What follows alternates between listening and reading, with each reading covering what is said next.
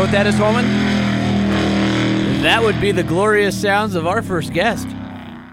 Well, not him himself, but his, No. his vehicle. It would be an odd sound coming out of him. Yeah.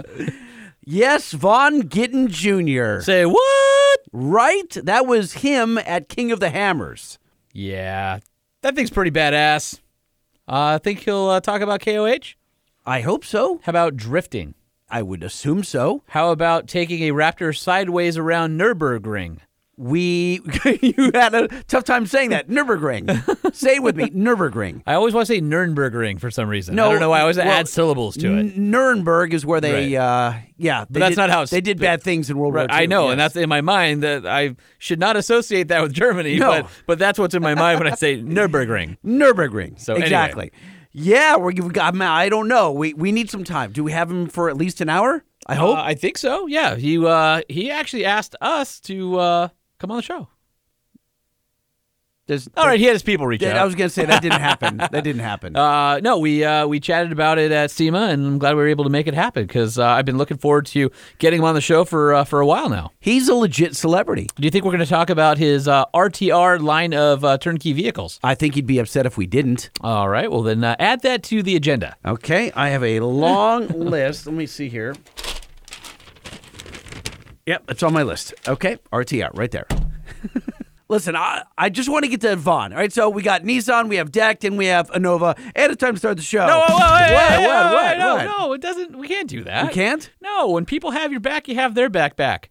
They're back, back? Uh-huh. Okay. So uh, we got to thank Nissan for being our presenting sponsor. Five year, 100,000 mile warranty, the best in the business on the Titan and the Titan XD. And you can't forget about the Frontier. In fact, we are going to have a uh, Nissan engineer on the show as well to talk about the all new 3.8 liter dual overhead cam and nine speed combo in the 2020 Frontier.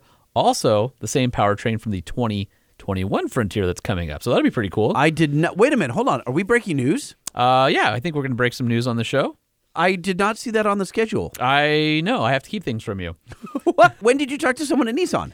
Well, you were working, and so I made it happen and uh, did a recording off my computer, and uh, so we have it. But you're not tech savvy. I, well, but I, it, it's probably going to be Is awful. it garbled? I was going to say it's going to be garbled. Just, just. uh, actually, because it went through my computer, I couldn't figure out how to turn off my ding. So you'll hear all my emails during the, it was in the middle of the day. But uh, but we got some great information coming from Nissan. So anyway, if you're interested in a Titan, Titan XD, a Frontier, head on over to your Nissan dealer, NissanUSA.com. Turn off your computer already. is you doing that. It That is not. not. like a- I have nothing to my do with it. email beep sounds way different than your ding. Does it now? It does. Okay. It does. All right. Um, decked. Super excited. We have a little project we're doing with uh, with Greg over at Decked, and we can't talk about it yet, right? N- uh, well, no. It's uh, well, well, yeah, sure we can. We're going to be interviewed by Decked. Uh, why would they do that? I don't know. Okay. I got the request just like you did. Like, hey, we want to interview you guys. And he just signed up for another year with us as well. So I'm gonna do whatever he wants us to do, and you know Decked. what I mean? hey, it's going to be. Uh, I'm, I'm all over it. all right. By the way, I pitched him something today, I- which I can't tell you about. well, I have something to tell you about that I can't tell you until after we do the intro. oh, really? Well, yeah, I'm not. We're not there yet. It's gonna be exciting. Okay. It's gonna be cool. Decked.com. Head over there. Check out uh, a very very awesome storage solution for your truck or van, and if you just want to hang out with cool people. Oh, really? Just because they're cool people at Decked? Yeah, they make a great product and they're uh, awesome to hang with. So, do you think our friends over at Decked drive around with check engine lights on their trucks? No, because they got drawers full of Innova scan tools. Drawers full of them. Drawers Oh, really? You only need one, dude. yeah, but you gotta, uh, you know, you gotta have some for your friends. You need like one per household. They're powerful. They don't care what they're plugged into. As long as the vehicle has an OBD port, they'll read all the codes. And if there's a check engine light or something else beeping at you on your dash, they'll tell you what it means and how to fix it based on based on an entire database supplied to them by mechanics and other users. You know, it's like having an automotive technician in your toolbox. I read that too. I'm dying to know what you're hiding from me, dude. But first, let's start the show. The Truck Show. We're gonna show you what we know. We're gonna answer what the truck. Cause truck rhymes with the truck show. We have the lifted, we have the lowered, and everything in between. We'll talk about trucks that run on diesel and the ones that run on gasoline. The truck show, the truck show. The Truck Show. Oh, oh. It's the Truck Show with your hosts, Lightning and Holman. All right, Holman, this is where you come clean. You tell me what you've been hiding.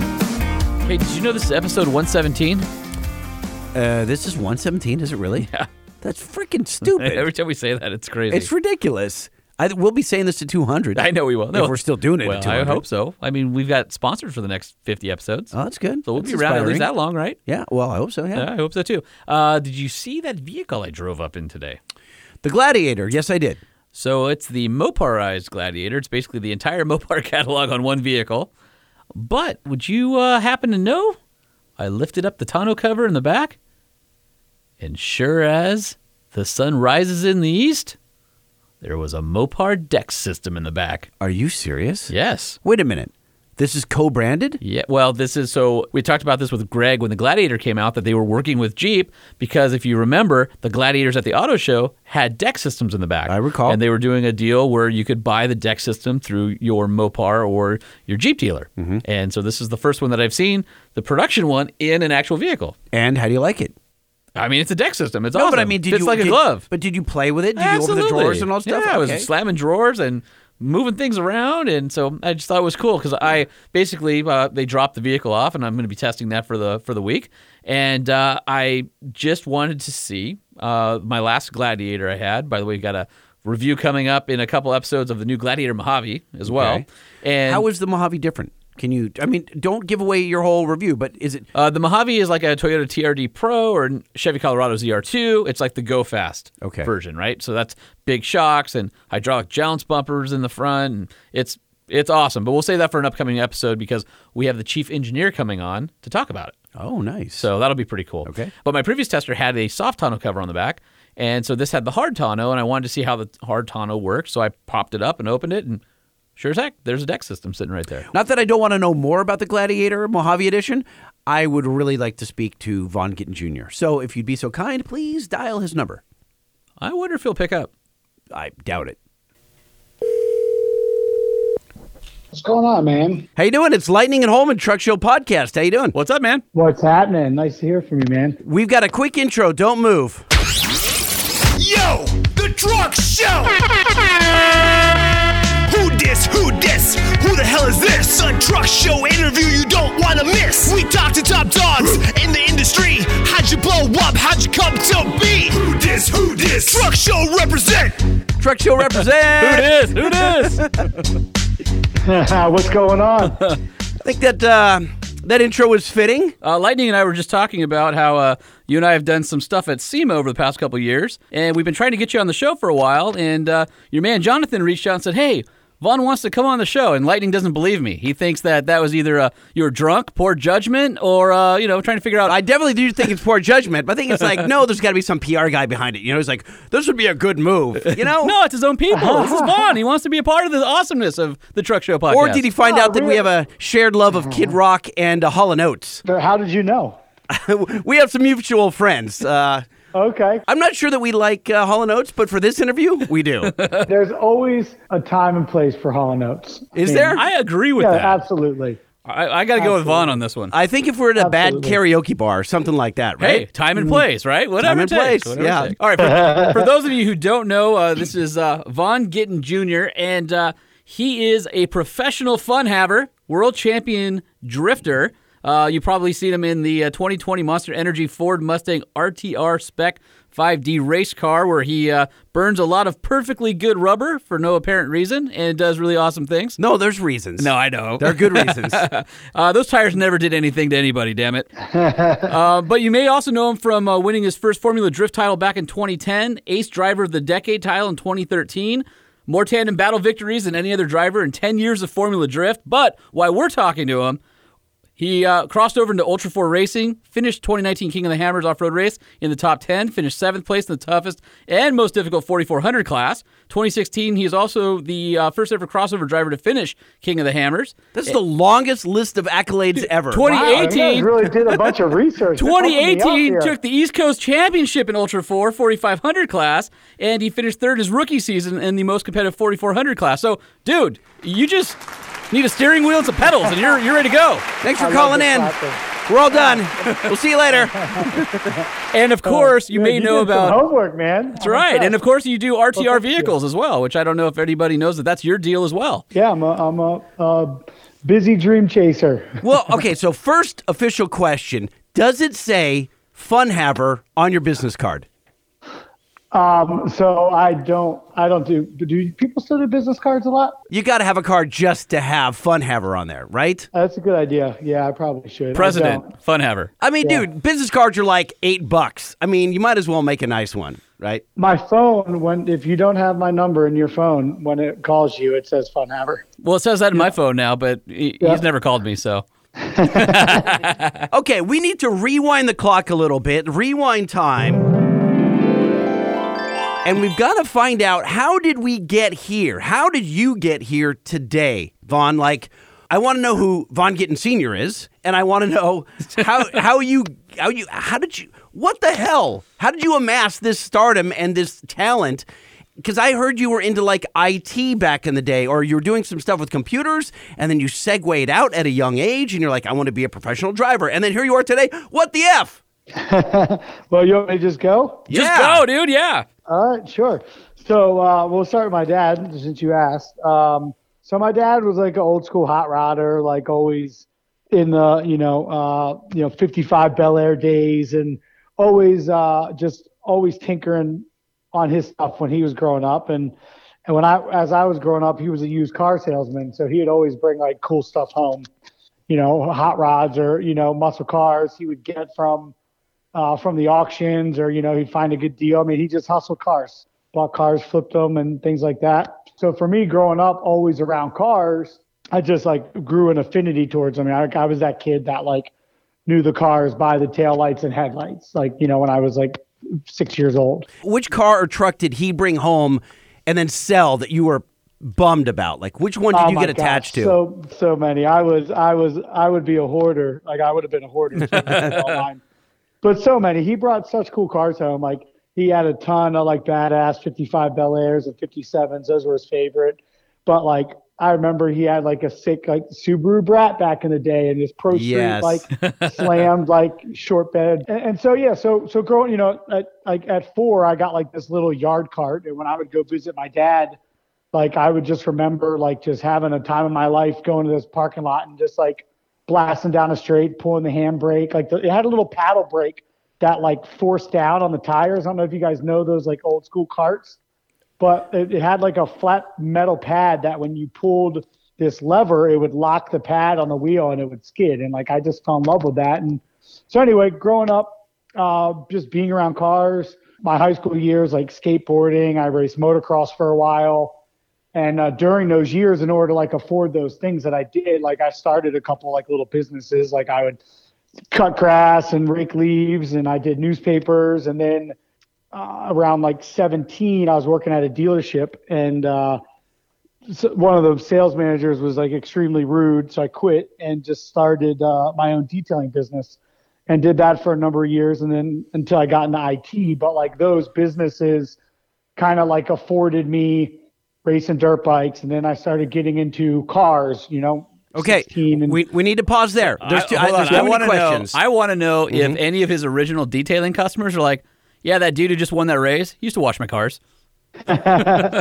Probably no. My big thing was I got a contract with the local uh, Peterbilt dealership. And while I was in college, between going to school, I would like leave college and go like detail a tractor for like 500 bucks. And like back then, I was Nice. Except Ama- for when an you have to. Uh, Mirror polish deal. on the chrome. I was going to say, except when you have to polish the the uh, the. Alcoas. That's the worst. Oh my Yeah. gosh! I had a good process for it, and I always had, I always did good polishing. But oh, you would just leave, uh, be so black and just be in your pores forever, forever. So let's go back for a second into skateboarding. Did you have what, what? What did you skate? What kind of board? Oh man, um, Were you a Vision guy, no, a I was guy? after. I got into skating just like when Powell was going out, and it got into the, um, you know, the the same side boards, right? So like Powell didn't. I don't remember them having their boards. I remember them having the flat back boards, like the old in the '80s. You weren't doing a shaped board. You were doing something um, where it was basically flat sides, right? the boards that were the same, uh, they were symmetrical. Like when I think Powell Peralta, like I don't think of a symmetrical board. Like I think of like an old school Mike McGill with like the flat, the flat tail and the pointy nose. And so when you're getting into it, those shapes those shapes are gone. Like my kid Yeah, calls them all shaped yes. boards.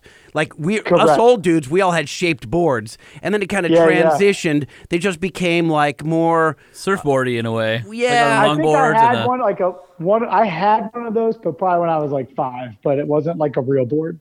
Like my first real board, damn, I don't even remember. I remember I had the Price Club Action Sports Kamikaze that all my buddies had. Those sucked. they did suck, but everybody's mom got them for them. I mean, Santa for Christmas the same year, and they were like, I don't know. I remember two colors. I remember mine was like had like the hot pink graphics on the bottom and stuff, and they probably had like, I don't know. Now it had came with rails, and it came yeah, with yeah, the little. like pink rails Yeah. on it, and you can grab them. But and it, I, they must have been like ABEC 50 bearings or something. I think they came with sand in them, and no, they came pre-rusted. they, yeah, exactly. Yeah, yeah. So that's that's what I remember. now, so I know Sand you. in them. Yeah. You will know the answer to this question. You rode dirt bikes. What brand? Because everyone's either a Kawi guy, Yamaha, KTM, or- Honda. Yeah, well, KTM wasn't big back then, so it had to be. Yeah, what were you?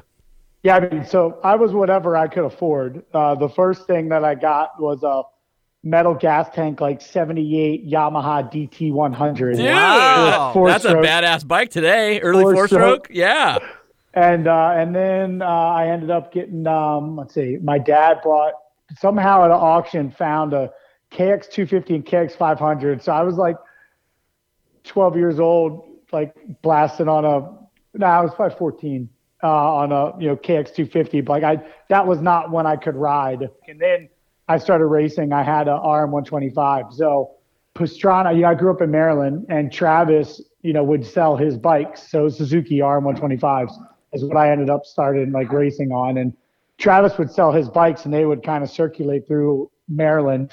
And uh, I ended up, you know, a couple times, you know, getting his bikes. So that's what I really started racing on, and you know, I got decent. Like I was a winning C rider, like mid pack B rider, and uh, I had a lot of fun. But that's where I learned, you know, that that's where I learned most everything. That makes a lot of sense because you've got Travis, you have Deegan, you have uh, quite a few two wheel riders, McGrath, that have gone onto four wheels and have been pretty successful. Uh, what is it? What what Uh, motocross is the secret for any motorsport, for any for anything. and why is that? Well, first of all, it turns you into an athlete very quickly because you have to be you have to be be fit. You have to have good you know good reaction. You have to you know understand dynamics, or you're going to hurt yourself real bad. And in the dirt, And you've then- got you've got to be able to. I mean, you're literally that's probably one of the early learning tools of being one with a machine, right? Because Exactly. You- if- like the way that you manage weight, like all racing and driving anything is a steering wheel with tires, right? And it's just weight that moves around on it. So when you're on a dirt bike, you're controlling your weight by inches and like feeling every little thing, you know, like the way you're using the brakes. So, you know, I mean, it's just everything has to flow together. So you get in the ultimate like connected with your machine and then, uh, you know, you try jumping in a car with a cage and you feel invincible and you're just good. I mean, eh, you know, I, you know, I don't, I don't want to make it sound simple, but it's like it, it just sets you up to be so comfortable. And that's why you've seen a lot of guys cross over, you know, by no means like, you know, Pastrana going from pro doing the things he did into rally and stuff, you know, it's certainly, um, a learning curve, but like he jumped, you know, he clearly jumped right into it and felt it because of, at least my opinion is because of those things. Let's go up to uh, up to detailing. You've got this detail company. by the way, if you look at any of his race cars today, none of them have polished anything on them. Dude, I, I want to say I hate Paul Salino. I don't want to say that. Like I respect it. I, I respect the art, but like I I am not into it at all anymore, and that's probably why. It's probably like this deep down scar of like three in the morning downtown Baltimore, like 18 degrees out, polishing stuff. You've got aluminum dust in the brain. I think, and he can't get it out. It's a That- disease now. Yeah, it's he. You know, he does have sort of a uh, billet hue when you see him in person. yeah, It's sort of this kind of you know ingotiness to him that uh, you know. Oh, that's good. So, so all right. So you're saving up money, and you are take us to the detail business, and then move forward. I wouldn't say I was saving up money. I was like supporting my habits of cars. I mean, we all know how this goes. So I was just working hard and doing that and uh, trying to make some halfway decent investments with my money, like buying a house instead of renting and things like that. So I was going to college and like I realized that I really did not like math and science. And I was in school for information technologies, uh, sorry, information systems, which required a ton of math and science. So it was right around that time. I don't know if you guys remember, but there were these ads on the radios like make $75,000 a year to get Microsoft certified. And um, I was good at computers. I was in, I was of that generation that grew up with like BBSs and like when the internet was just starting. And so I just kind of had a knack and I knew that's what I wanted to do. But I also knew that that I could make good money to afford my habit of cars uh, that I had and that I wanted to have.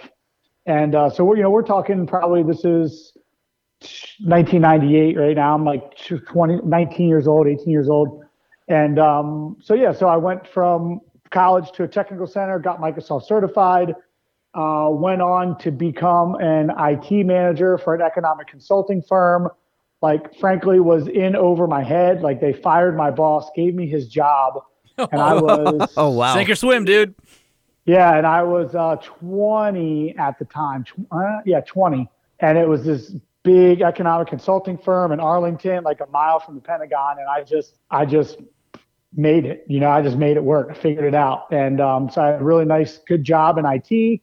You know, they would let me leave. So this was like right around when like I got my first rear wheel drive car. Funny story of that. Um, my first car was a 64 Cutlass with hydraulics. Yes, dude. So I mentioned my dad was a wholesaler. So he found this Jamaican family that hadn't moved back to Jamaica very quickly and bought this car stupid cheap and gave it to me for making honor roll in high school. Really? Yeah. He got it for like two thousand dollars, and it was ridiculous. It was a sixty-four Cutlass, shaved door handles, all black. Had a uh, actually uh, sounds kind of cool. It was it was ridiculous, and it looked so cool. It had a hundred spoke Dayton's on it, and uh, I was a What? kid. Rolling the Yeah. D's. The Irish kid with rolling Dayton's. Now wait a minute. Is this when you're into big, big into car audio? Because I I heard a birdie told me that you were a big car audio geek. Um, I wouldn't say I was a big car audio geek, but I did like, you know, good sound. Like I wasn't like a huge. I did go through a phase where I had uh, like bass, like I think everyone else. In fact, I had a house speaker one of my cars, which is pretty awesome. Yes. It Now was a what- Toyota Tercel. We used to go jump it. but so did skipped Lightning, That one. but he sto- Yeah. he stole it from somebody's house and just carried it in the back of his uh, car. now that Yeah. was that like a Peavey or a JBL? No, it wouldn't have been. It would have been a Pyle Driver or Cerwin Vega. There you go, It was definitely. Vega. it- I definitely. Or Rockford. Sherwin Vega. I Sherwin definitely- Vega. No, it was an Infinity. It was an Infinity. As what it was. Infinity. I had a That's pretty 10 inch baller back in the day.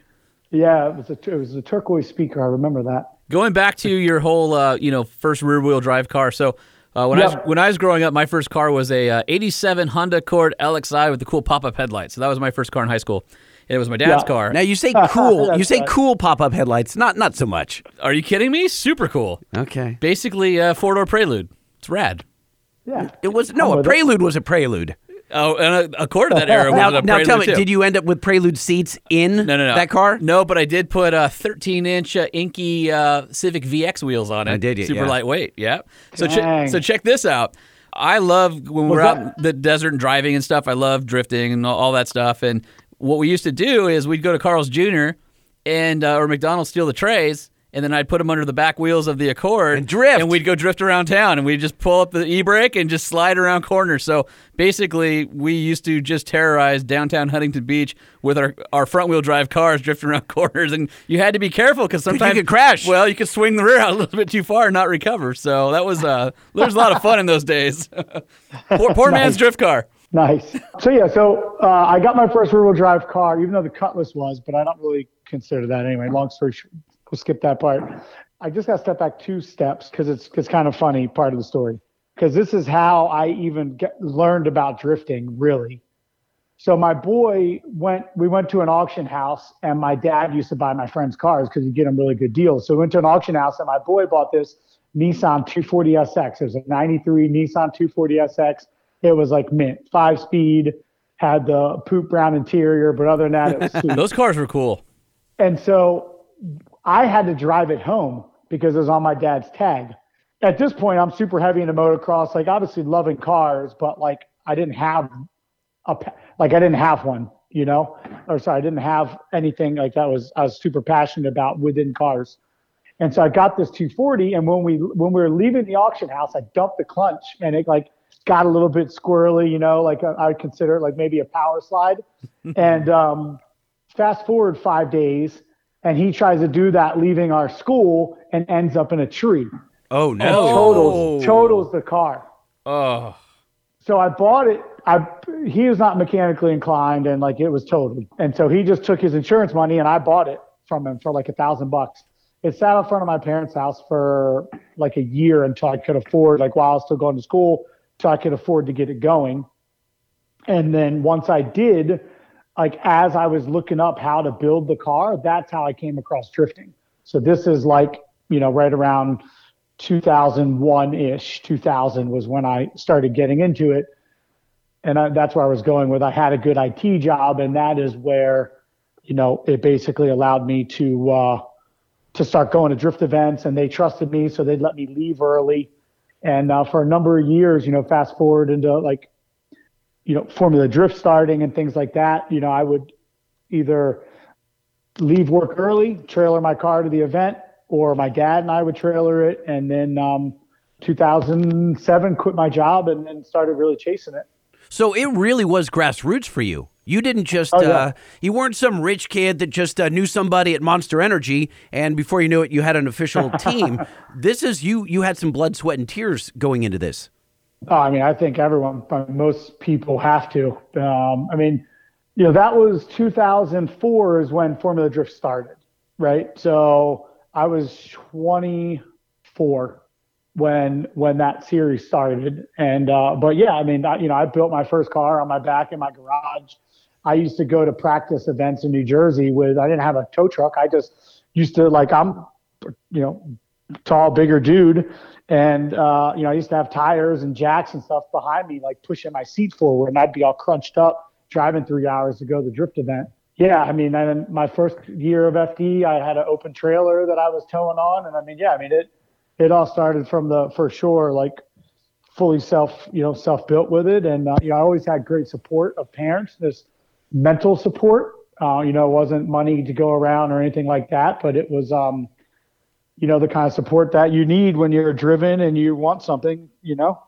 So it's uh, you know, definitely grateful for all of it. Whether it's motocross or go karts or now drifting, Drifting, yeah. you need parents. I think I, I, most of the successful or at least a support system, right? Could be Right. your uncle or grandpa or something wife like or that, right? whatever. Yeah, yeah, yeah. But I mean, it certainly helps to have a father that's into cars that appreciates what his son is doing. I would imagine. Absolutely. Yeah, that's where I got it. I mean, my dad is what got it in my blood. I mean, he used to take me to the street races. I mean, we would go to the drag strips all the time. I mean, I used to go to, you know, when I built my first 240, you know, I, I skipped a bit, but when I, you know, I used to go to the drag strips and take take my first 240 to the drag strip. Uh, in fact, I have this one story that uh, I might that I ended up, let's just say, ended up racing a Lamborghini Countach. Yes. And, Wait, like, wait, wait, yes. wait, wait a minute. Hold on. What do you mean? Let's just say. I mean, no, how did that Yeah. happen? You mean you mean the car that was on every one of our us in our uh, mid forties on Well, I was just not wall? trying not to give away where where it was. Um, so so anyway, so I end up racing this Lamborghini Countach. Ended up beating him in my like garage built 240SX, which ended up becoming my first Formula D car. And um, I ended up beating him, and like the Countach was like my dream car. Like it was Heck yeah. I, you know, I had the curtains, I had the sheets, the the you know the airbrush T-shirts. I still have them. My mom saved them, and So I were you- have them in. Vaughn, were you a, a Cannonball Run fan? Like, did Absolutely. you? Okay, all right. Oh, now, so did you like? Did you like the black one or the white one when they washed the, the fake paint off at the end? Yeah, Did you go? yeah, I oh, almost did. I've I've actually thought for a long time to do a reenactment of that actual scene. I like both of them. I like that. That movie is one of my one of my faves.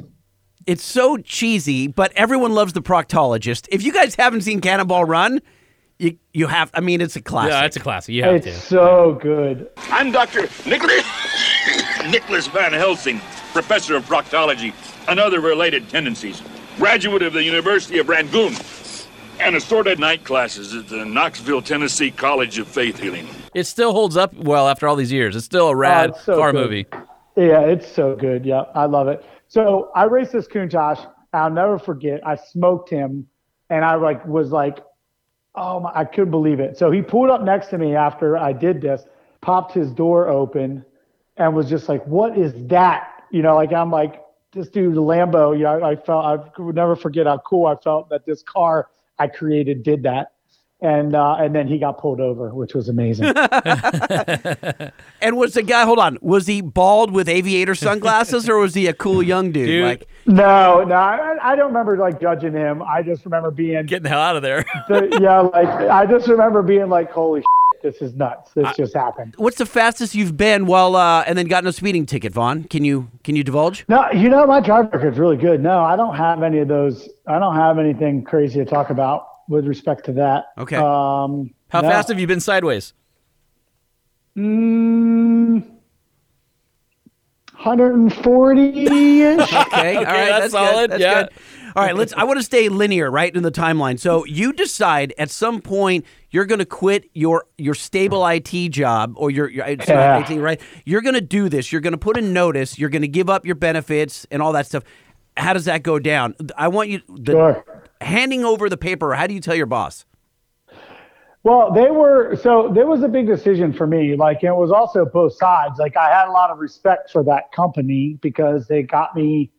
I mean, you know, like they entrusted me and and let me do things my way, and I did really well for them. And um, I started feeling like you know it was a very good mutual you know relationship. I mean, you know, I was an employee of theirs, but like I I handled stuff very well, and and they were pumped on me and gave me a long leash and um you know, I started getting to the point where I felt like I, I wasn't giving them what they, what I would want, what I wanted to. And I also felt like I wasn't giving my passion what I wanted to.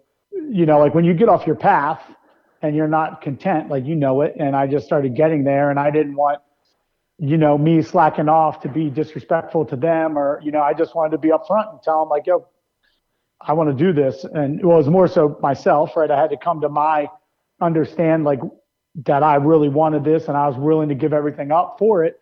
You know, I was uh, what 27 years old, making you know it was like a ninety thousand dollar a year salary with huge bonuses and you know nice perks and. I'd take that job I- today. I- Yeah, Yeah, Uh, Holman, you should take that job. yeah, today, did you, yeah? do you know a guy? Yes. and, and and I love the job too. I love the people. Like it was it was rad, but like there was just this drawing me to this, and I didn't have like anything huge lined up. I mean, at the time, you know, I was uh, you know driving my Mustang uh, with Falcon, and uh, you know, but there wasn't like a salary or there wasn't any, you know, it was like I started. Well, basically, the deal was that you know we got to uh, you know there was not really a salary, but we could leverage the car and what we were doing you know, uh, so I just kind of I had one sponsor lined up that was going to pay for maybe, you know, cover half of what my salary was, and I was like, I'm just doing it. Like it was it was one of those I felt it was like once in a lifetime chance, and so that's what I you know that's what I went and did. And look at you now, and- man.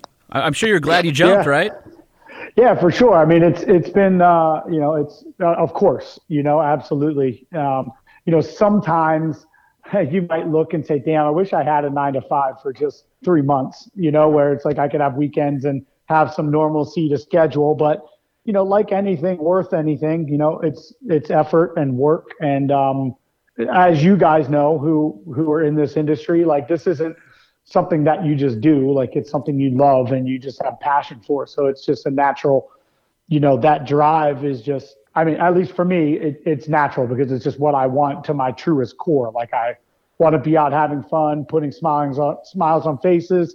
And uh, you know competing at some level and just having a good time you know that's and and so that's all i want to do and so i think about and it's just what i work my ass off for and always have So, how did you take the racing career and the drifting career, which is sort of what you were known for, and then not only kind of parlay it into the crossover stuff with Ultra 4 and things like that, King of the Hammers, but also you're out doing cool stuff like the time you took the Raptor around Nürburgring and uh, your, your whole RTR line. I mean, you're you're out there taking Mustangs and Rangers and F-150s and making them way better from than what the factory offered. So, how did you take that kind of I'm the drift guy to I have this whole enterprise and now OEs are having me do these awesome promotional videos by wacky. Who Sure. who drifts a freaking Raptor in Germany? That's Come a lot. on. That's a lot of questions for I don't know. I've got so many in my head. no, it's cool. I mean, I'm, I got time. I'm good. Uh, if there's interest, I don't mind sharing. So I remember, so I started out in the Nissan 240 SX, and all the way up until I got a Mustang, I was not like a Mustang guy, and I I chalked this up to like now looking at hindsight and being as wise as I am, just wanting to be different, just to be different, like as a teenager, than what like my dad always did. You know so like i got into the you know i started like i was into imports when my boy bought that 240sx like that was kind of what drew me. I didn't know much about them but like i knew i wasn't really wanting muscle cars at that time.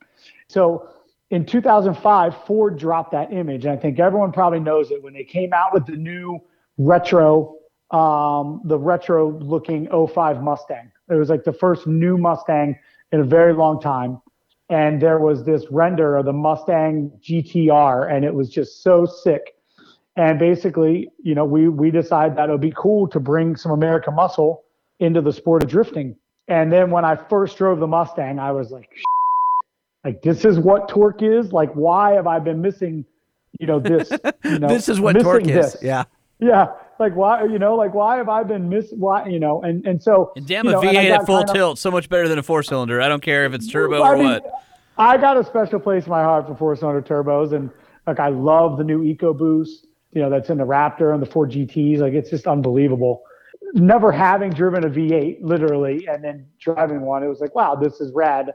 And then like I started getting more involved, like the Mustang scene, and just really fell in love with like that culture. But there was one thing that was missing for me, and it was cool styled parts for the car. Like, you know, and like I felt like there was nothing that like spoke to me or my generation. And you know, it might that may offend people or may not, but like is my opinion that like it was the same approach from like, you know, the 70s of like you do the same thing to the car in 2005 you did in the 70s and it was a challenge for me. And so as I started like being more involved in there and understanding business and how it worked and growing a relationship with Ford, I kind of had ambition. You know, I'm, you know, I was rubbing elbows and you know being places with Carroll Shelby and you know Jack Roush and just you know I was inspired to like do what I wanted to do and you know have you know represent the way that I wanted to and and make, create something for a new generation.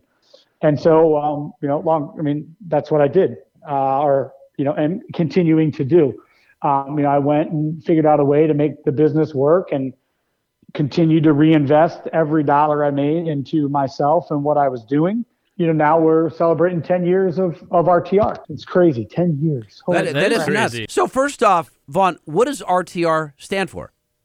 Uh, RTR stands for uh, Ready to Rock. Uh, for me, like it's like a, it's almost like a mission statement. Like it's like ready for anything, and like it's kind of like my attitude. It always has been. It's something I've always said. You know, hey, you guys ready to rock? Like, let's do it. You know, and like so, for me, like that trickles down into like our vehicles. Like all of our cars, most well, most of them come with fully adjustable suspension, like our Mustangs. You can go drag racing, road racing, drifting, and put an understeer balance in just the one car. Like it's ready to do whatever you want. Like our, you know, our F-150s. You know, you want to take them off road, have some fun with them. Our Rangers, same thing. You know, that it was like it wasn't even a thought of like when I was starting the company. Like that's what I'm calling it, and it happened to make a pretty cool logo too. So. Well, I like Uh, Yeah, the logo's cool. The logo's symmetrical. If you guys haven't seen it, you can go just just Google, you know, RTR, and you'll pop right up.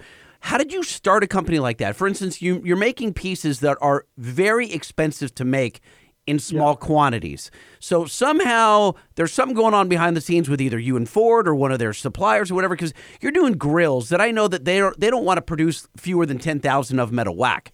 How did you smart. pull that off?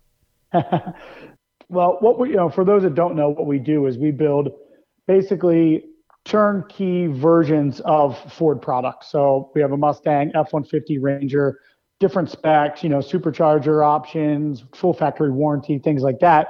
And then we also sell parts to the aftermarket.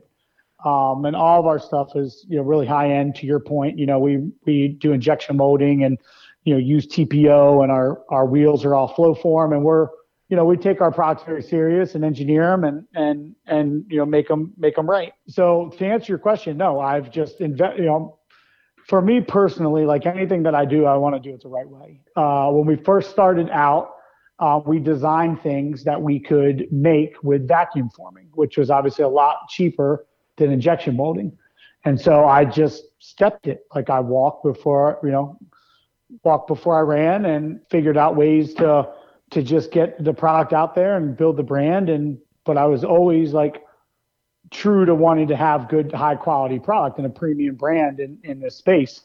And um, so I just, you know, 10 years. I mean, that's, that's really what, what the answer is. I mean, I've, I've every single, you know, just about, yeah, every single dollar in that business has been from what it's earned or what I've, what I've continued to put into it and grow it. And, you know, I have some really smart people around me and a great team that, that see the vision and, uh, I mean, that's how, I mean, that, to me, that's how you can talk about 10 years and hopefully another 10, you know?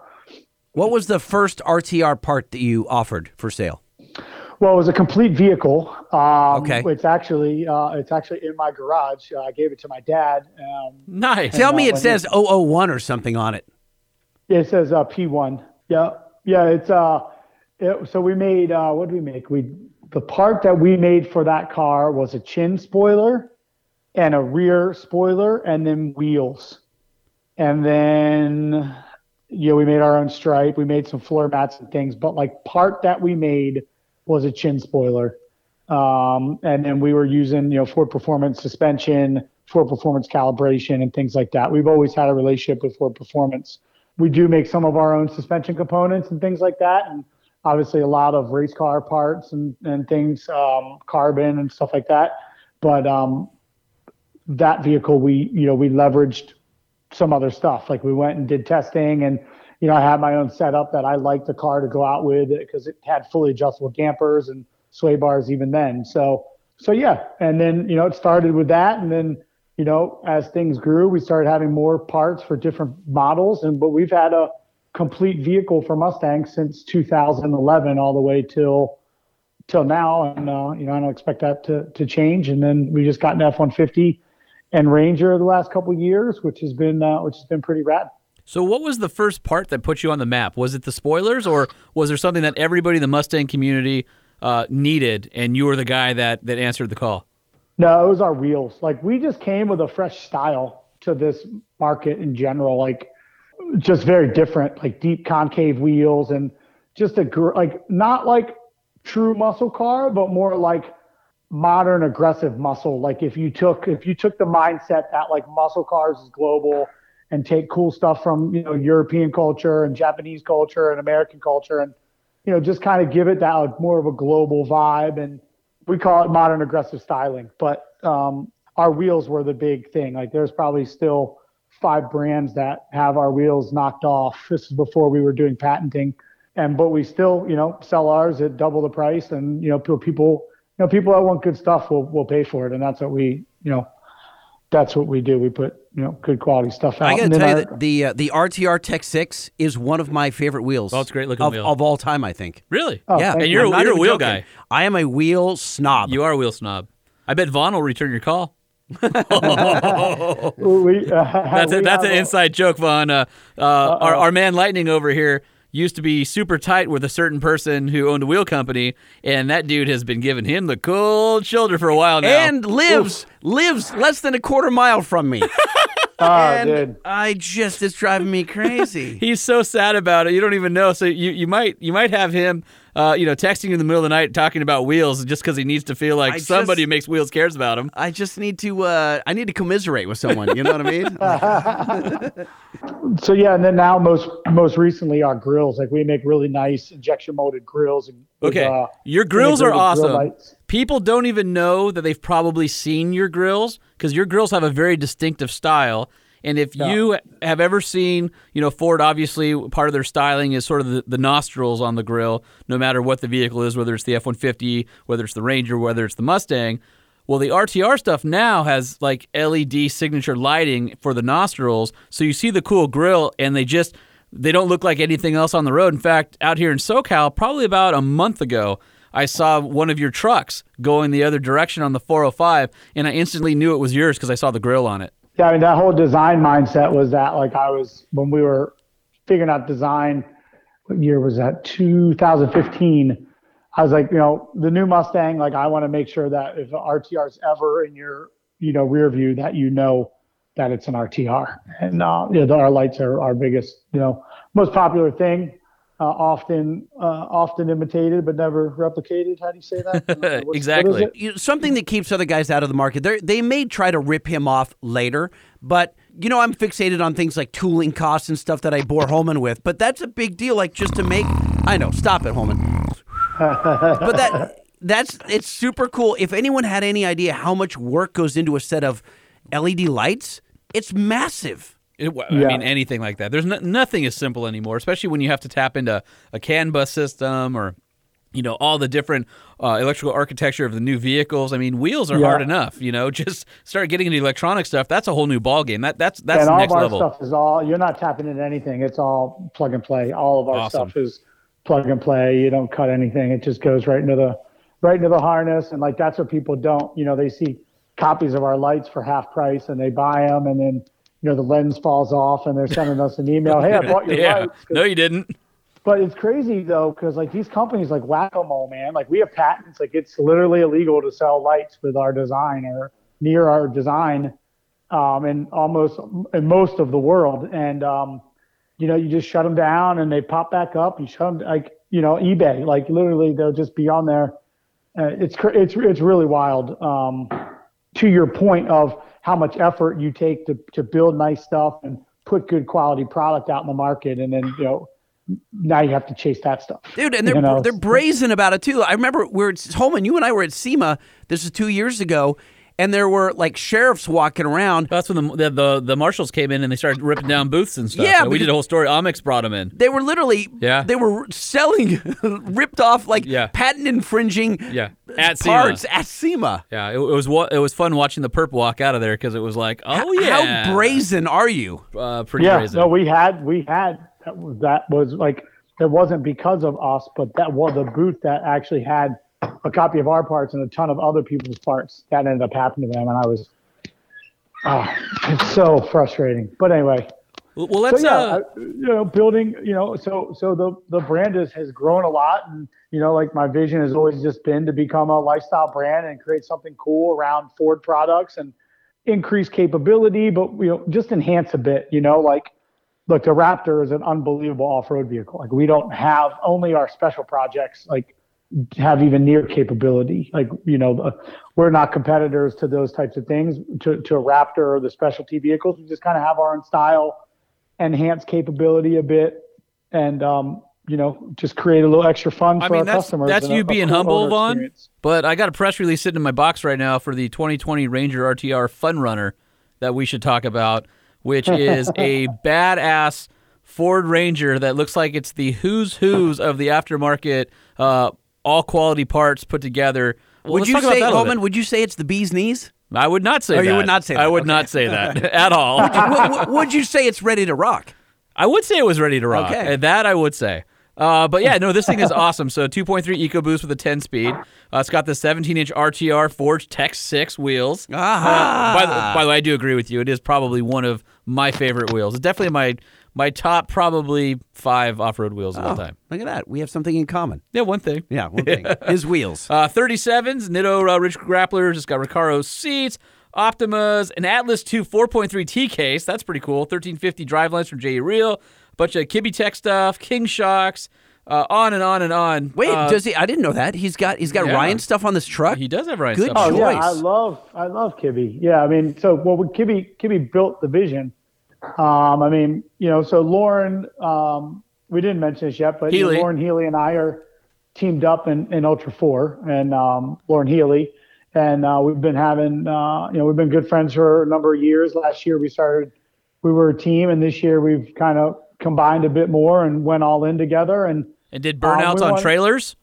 yeah, we did do burnouts on trailers with our friends at uh, Shelver Telegraph's truck. Uh huh. And um, but yeah, so we uh, we wanted to build. You know, the Ranger is a cool platform, and uh, we wanted to build a cool project this year that would be fun to, you know, go hit the trails, go hit some jumps, and be cool to drive on the street. So we built the Fun Runner, and uh, basically it's a Ranger um, that my RTR team and I designed, and um, we went to Kibbe with the with uh, you know ex- aesthetically you know designed, and then Loren and Kibbe you know brainstormed a lot about the technical. Um, you know, I'm fresh to Ultra Four, so I trust Loren's 15 years of experience, and um, so you know basically what we did is we put effectively the driving the drive gear under the Ranger that's in our Ultra Four race trucks, uh, Spidertrax, diffs, and uh, you know housings and uh, King coilovers and bypasses, and you know. Um, so you basically made these, it a more comfortable Ultra Four car. Basically, yeah. I mean, it's got you know all stuff that we're not going to break. You know, it's got an Atlas in it. You know, our race same exact racing Atlas we run, and you know, so we took this vision to Kibbe. We're like, hey, we want this thing to jump be laying the rocks, this, that, and the other. Those two brainstormed, and uh, yeah, Kibbe worked his metal magic. We worked with you know a lot of our partners to to make it happen, and um, it, it's it's a lot of fun. And by the way, have you guys felt the two three EcoBoost with the ten speed? Oh yeah. Like, have you either you driven EcoBoost Mustang or Ranger? Uh, Ranger, yeah. I, have driven the Mustang and I loved it. Yeah, in the Ranger, that thing's got so, torque everywhere. It's so impressive. Yeah, like it's Agreed. seriously everyone like hates on it. It's so impressive. I, no, I love it. No, it's a good match for that, and the power output rocks. So I, I have to ask you, now that you know you sort of went from the uh, the JDM sort of racer in drift, and then you got into the V8 Mustangs, and then you went into off roading, and you sort of have taken these these steps. Off roading, you got the bug. Is that do you, do you like it oh, more I mean, than drifting? I mean, Where are we at with that? I mean, I think that's pretty evident. I mean, here's my timeline. And here's my timeline in off roading. Race motocross until I started drifting. Quit so I didn't get hurt. 2016, maybe yeah, 2016 went and raced King of the Hammers. 2017, I'm on the lake bed in my own race truck, uh-huh. and here we are, 2020. Uh, you know, full you know full effort. So I'd say I'd say I got the bug, and I'm I'm committed. I mean, I'm still drifting full time and I'm uh, doing this full time, and um, I love it. Like I love being outdoors. I love. I mean, it's it's so where I came, you know, where I came from, and I just enjoy it. You know, it's what I loved about riding motocross. It's what I love about taking UTVs out with my friends. I mean, I got a cabin in West Virginia at the Hatfield McCoy Trails, and we go out and, you know, it's just amazing. And like with the new Bronco coming out, like I just can't, I can't wait. Like I'm so so pumped to ah. be wild the vehicle that I cannot talk about. Sorry. Yeah, you've not been able to talk about that for quite some time. I was supposed to be able to talk about it by now, but the stupid old COVID ruined that for everybody. Even when the photos were leaked, you still couldn't comment. I, sucked. Because Ford has lawyers and I got signed paperwork. Mm. So, hey, uh, speaking yeah, of. no reason to ruin surprises. Like, exactly. I can't believe those photos got leaked. Like, does people like surprises anymore? No, they're they're the same, you know, a holes so that would take their exacto knife and cut a no, quarter of wrapping paper out no. on Christmas Eve so they could peek and see what Santa brought them. Oh wait, that was me. Right, it was you. It was me. It's oh, the oh, same people funny. that call TMZ with tips. Yeah, You're like you know, just knock it off, people. Enjoy, and eh, be surprised. Nobody's surprised anymore. That's the problem. Is social media made make there's no fun in anything. Well, it's why rock stars aren't rock stars anymore. Yeah, rock stars used to be, you know, yeah. you'd have you'd have a band that would go away to the studio and spend you know, half a year writing something and they'd be gone. Like maybe they'd leak yeah. some stuff to the press here and there. But when they came back, there was so much fervor yeah. to see them again. Now you can't escape them from social media. like, yeah, mm. kind of whatever. I cool. feel like you never went away. Yeah. Well, you know? all right. So, uh, not to get on the uh, the bummer train with the COVID and all that stuff, but I do want to point out that Vaughn and RTR put out a press release in the last couple days. Uh, they're doing some stuff really cool because they have the 3D uh, printing capability so they're actually at their RTR lab in Charlotte. They're now printing 3D uh, printed headbands uh, and supports for the face shields for the people in the medical industry to protect them. And I thought that was pretty cool. Oh, thanks. Yeah, I mean, Ford was uh, is obviously doing a lot, and uh, they switched over their manufacturing to help. But when I read that, like that release came out, you know, Ford and 3M have partnered up, and they're making ventilators. I'm like, well, you know, I, maybe there is things that we can do. I'm like, we have 3D printing capabilities. We have capability that like it's you know like we can help with this. And so uh, i did a social post and had a bunch of people comment back and found this supply chain in charlotte. Uh, it's called charlotte medi. And basically it's a supply chain that has drops of like certain materials. And they basically have like a you know a group of people that snap these things together. So somebody does like the clear face shields gets it cut you know and then other people are 3d printing. And then um, you know this a group of people are like assembling them. So we're just doing drops daily. We just have our 3D printer running nonstop. It's not you know it's not gonna it's not crazy volume, but right now like anything helps. Like everyone we print is going to someone because there's a huge need for them. Like they they reckon they're gonna need like forty thousand each month just in Charlotte. Wow. So it's it's a pretty big pretty big need, and so you know I'm pumped that we're able to help, and we've got a nice little chain going. They get drops every day, and it's uh yeah. It's, That's super cool. You know what else rallied around this thing was um, the high end car stereo. Uh, kind of, there's a small group of guys that got together and they've got like laser cutters and whatnot, and they're making the actual face shield. Like our friend Gary Yep. at Define That's cool. He's making um, the actual plastic face shield. So he got a guy to donate all the plastic. He's doing, he made the, uh, I don't know, the press or the jig or whatever you call it, so they can cut all these things out. And he's just shipping them wherever they need to go to hospitals all around the country. I thought it was super cool to see. Like you wouldn't have, you wouldn't think like the car stereo industry is helping the medical community, but they are. you know? I, I just No, it- love everybody that's throwing a piece of it in, right? You know, everybody's adding a little something to the supply chain to make it to make this stuff happen. It's awesome. Exactly. And like I started looking, I was like so like proud and just happy to see people doing this. Like there's, you know, there's literally 3D print files for people that like have a home 3D printer. Like you might print one a day, but like it's still helping. So like they have this like free downloads and info. It's it's crazy what what is banded together to uh to help in this. It's it's really cool and definitely uh something we should all be grateful for that that that stuff's that stuff's going on and a lot of big companies are stepping up you know i mean again you know ford is like offering relief for payments and like offering like if, you know if you need a new car like extremely good like 0% financing for like 72 months like it's it's wild to see these you know these companies Dude, do- some of them are 84 months now. I was like, oh my gosh. well but it's like like ford like their plants are shut down Yeah. you know like and but like they're still doing things like this like it, to me as a business owner you know it's it's an interesting time right now and um, to see a company like that have their plant shut down which as you know is not an ideal situation by Massively expensive. If you look Right. at the overhead to keep those things idle, and they need to pump out a certain amount of vehicles to get the profitability and make that, that plan exist. And uh, it's just amazing. The, the supply chain logistics for building vehicles, if you've ever been to a modern factory, and we've taken a few tours with our listeners at some modern factories, is just mind boggling, especially just in time manufacturing where a pallet comes just as that vehicle or that part is needed on the assembly line. To shut that machine down is just uh, it's just unbelievable, you know. And to fire it back up will be just as just as I'm. yeah I, I never even i actually didn't even think about that like I, I i don't even know the ins and outs i just know it's an absolute ridiculous deal you know Oh, and it's crazy. you know that that's that's a that's a whole a very interesting perspective Now, have you gone and toured? Because you're really tight with Ford, you know, tighter than than than us. Have you toured the factory? Have you had a chance to, when a new vehicle comes out, to say, "Hey, Vaughn, you know, you're one of our influencers. Do you want to test drive it?" Like, what's your your day to day with Ford? yeah i mean i'm i've you know i've been working with ford since 2007 so you know we're going on 13 years of our relationship um and so you know i'm day to day you know we have a weekly call you know to, to connect on things and it depends like there's a lot of branches right like the rtr side the motorsport side special projects and things so you know certainly involved in uh, new product So what I'm hearing is you have a lot of information that's under. Embargo.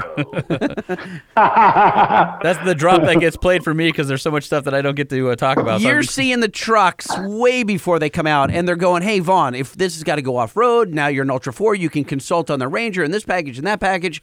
I would assume you're getting they're integrating with your team, right? Because you because you're you're you're smaller and scrappier. You're right? uh, you're right on the line right now, Lightning. Am I? You're right. Yeah, you're. Am I? Vaughn's going. Just don't fall over because I can't talk about half the stuff. Well, I'm, trying, I'm trying to compliment him. All, you know what I mean? All I will say is that you know Ford has unbelievable engineers, and you know what, like with respect to like our vehicles that we do, they make it easy for us because we get to focus on simple stuff instead of dealing with a you know something that was not done right. And as far as you know, just in general, you know, working close with Ford, I mean, just think of I'm not going to go into detail, but you know, look at look at what their business like their business is. Like you, you know, I'm sure you have relationships that you work closely with people in their business.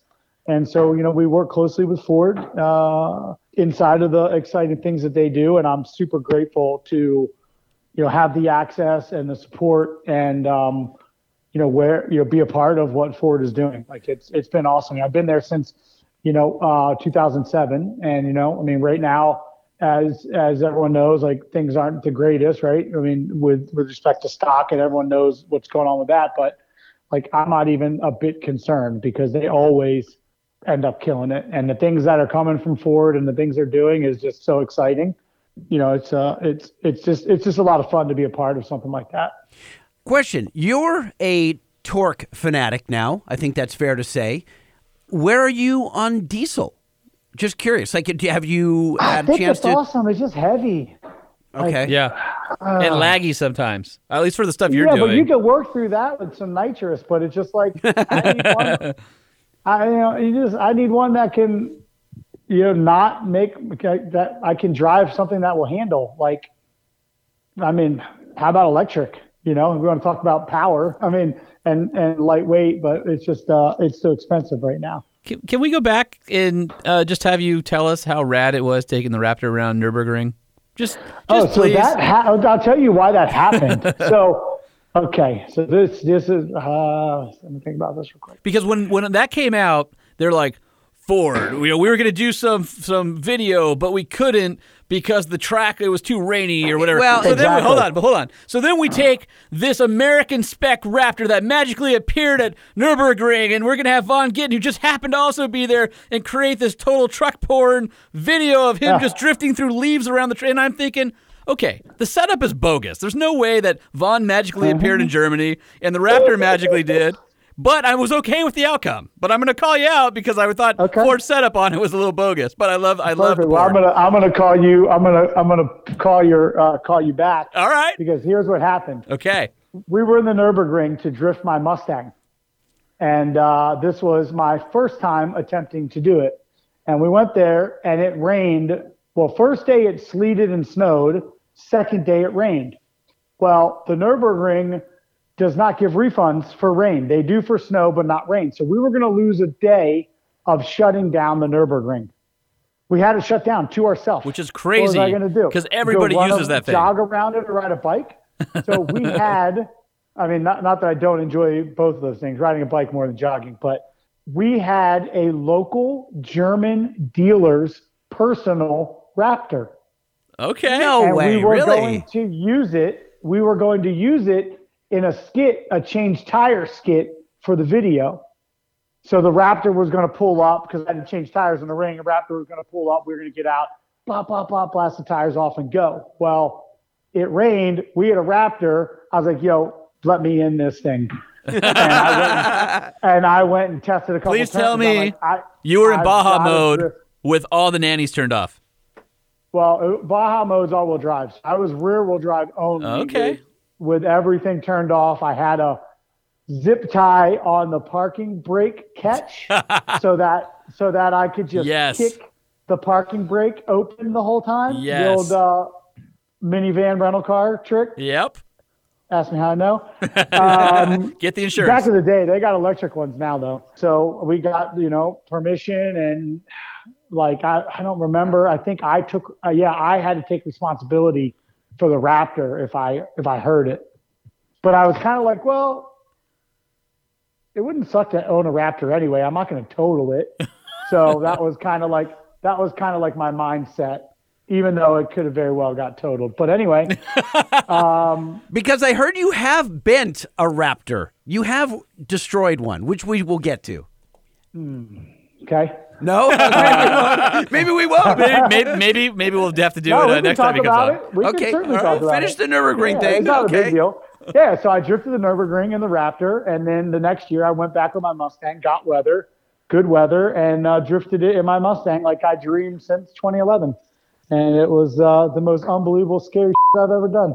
When you Google it. Vaughn Gittin Jr. and you click on the news tab on Yeah. Google, it's all Vaughn Gittin Jr. drifts the Nürburgring in a uh-huh. Raptor. Yeah. Like it's just every single, every news outlet around the world wrote it up. Like it was such a Yeah. a, a boon for for Ford. I think. Well, it was that was actually drifting into my drift. It was a different kind of level of scary. The drifting the drift car was intense because like the speeds and like not knowing the track so well and all the blind stuff and just being reactive. It was like crazy intense. Where the Raptor, like it was such like a thing of beauty. Like when you flick it, it's so long and big, and it just like And that wheelbase so, like, is stable, right? Like it, yeah. dude. Oh, it just it just like floats, but it's like the Yeah. transition is sketchy. Right, So when it's so you go from right to left to catch in the rain, Yeah, On all it terrains. was- yeah, it was it was sketchy, but I made it work and it was fun. Well, it, it was a rad video. The uh, slow motion where the tails kicked out, going through autumn leaves and roosting them off the edge of the track oh the rocks. is rad. it Yeah. just it's just rad, dude. Check out So check jealous. out the uh, check out the do me doing it in the Mustang because I did that similar shot. Okay. um, but I did a 360 into that line where I caught the rocks in the drift car, and in the drift car, it shot the drone out of the air. Which is a pretty sick shot. Do any of your cars have a passenger seat, and how can I get a ride at some point? Yes, they do, and we're at SEMA every year. Uh, you know, that's obviously a very tamed version, but I mean, if you're ever at an event we go to, Just send, Uh, just tell them Vaughn sent me. yeah, I mean, just stop by. Yeah, just tell my team that I said stop by, and we'll All right. try to make it work. I like it. Well, we're gonna have to call again because I'm gonna have Yeah. to. f- I, I need to hear about the bent raptor. The one went over the hill or something. All right, I need to know that story, but we'll save it for another time. we I got to think. have Vaughn back on. Yes. Would you Well, come back is- on? It was a Gen 1 one. I, we'll just shut it down. We're at that. There's a Gen 1 one, and I took it on the old Lucas Oil track in Vegas. Oh yeah, We got it as a media truck, Was it a five four or a six two truck? 6'2". Okay. I might have, I might have uh, went off one of the tabletops a little bit big, and um, and yeah. midair, did you hear? No, he heard that no, after. it was it was actually more like the uh, General Lee. All right. Well, uh, we appreciate you carving the time out. If you guys want to check out uh, Vaughn's RTR vehicles, it's rtrvehicles.com.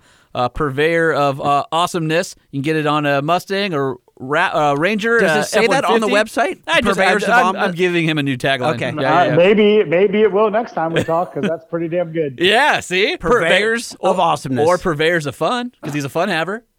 No, I think it's Yeah. a, a professional fun haver. No, no, pur- purveyor of awesomeness. It's like a double. It's like Uh, a comma. I like in that. There. Yeah. I like that. See, if good. nothing That's else, good. why don't we That's get, give you a tagline? Yeah. Okay. All right. Fair enough. If you want to check him out on uh, on Instagram at Vaughn Gittin Jr.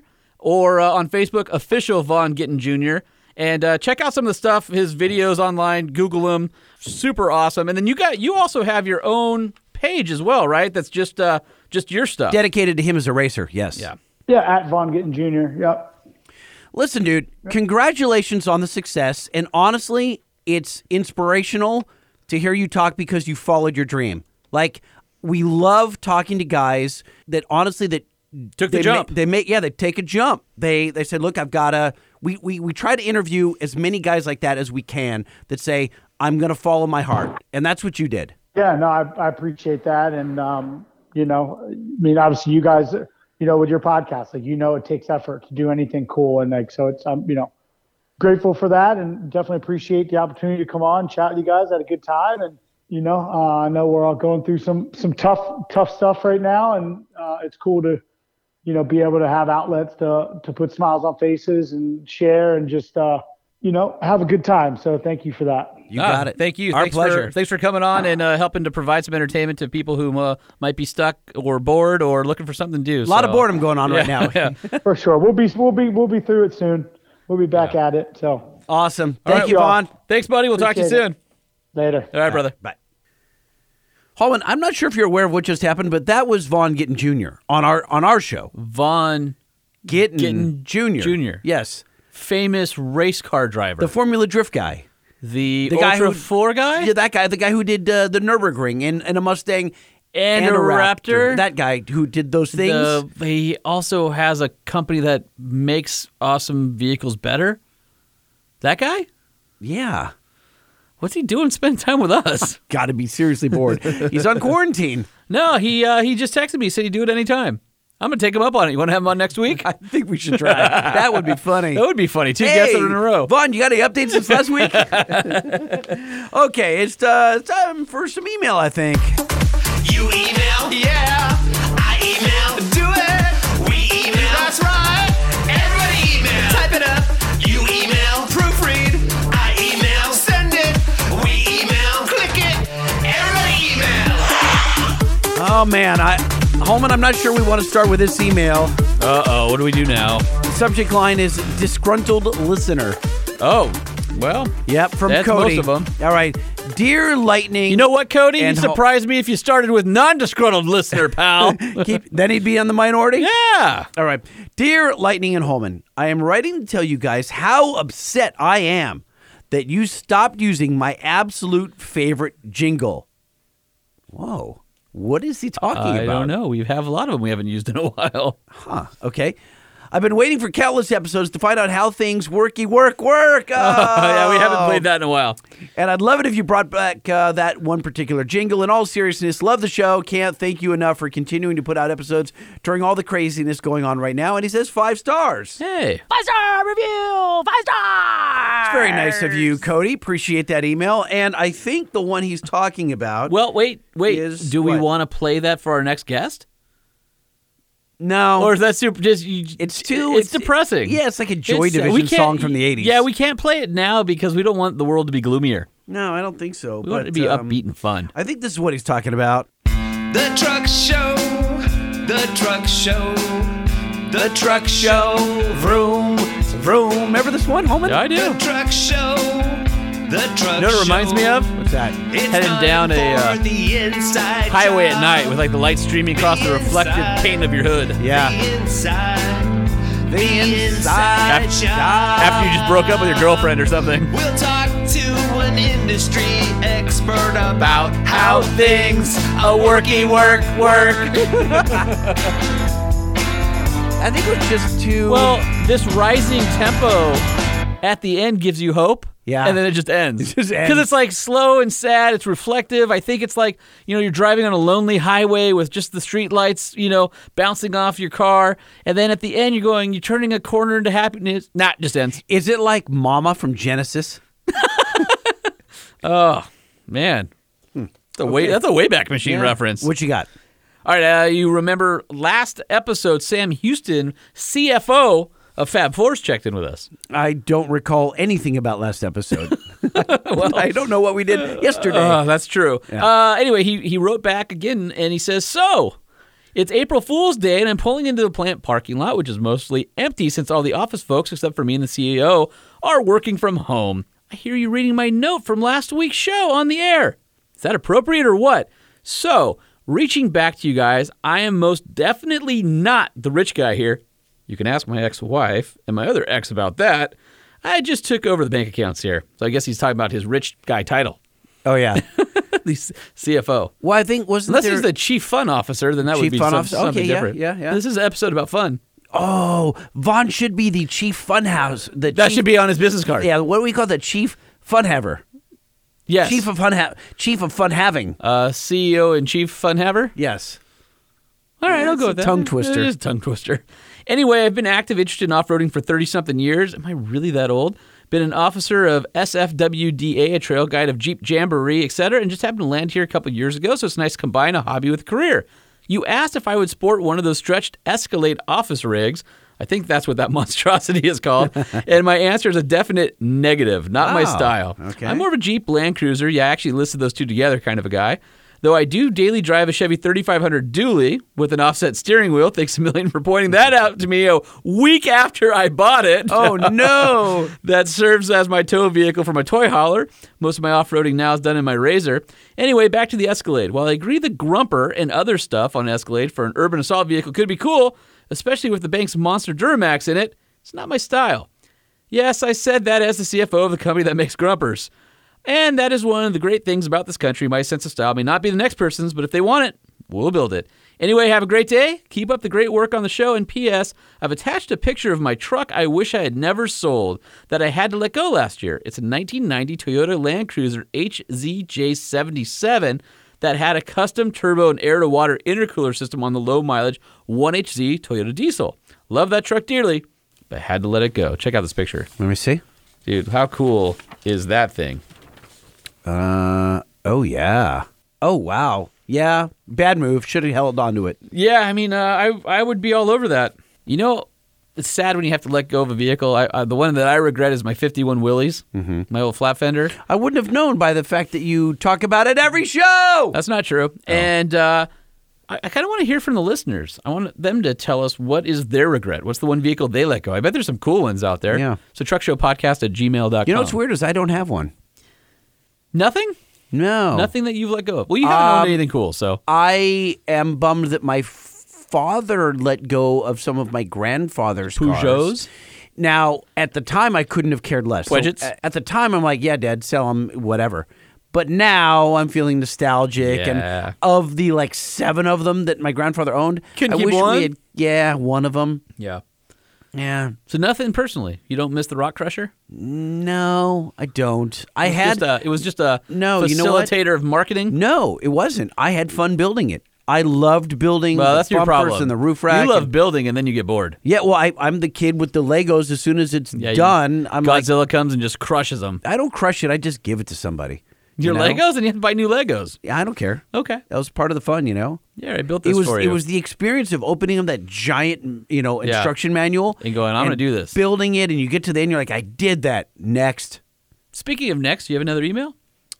Tin Grill Dodge Trucks is the subject line from Nathan. Hey, Lightning at home, and I've attached a picture of my 1977 D100 Tin Grill that I took while listening to episode 114. I'm getting lots done while staying at home, and I love this truck more than my C10, maybe because they're not as popular.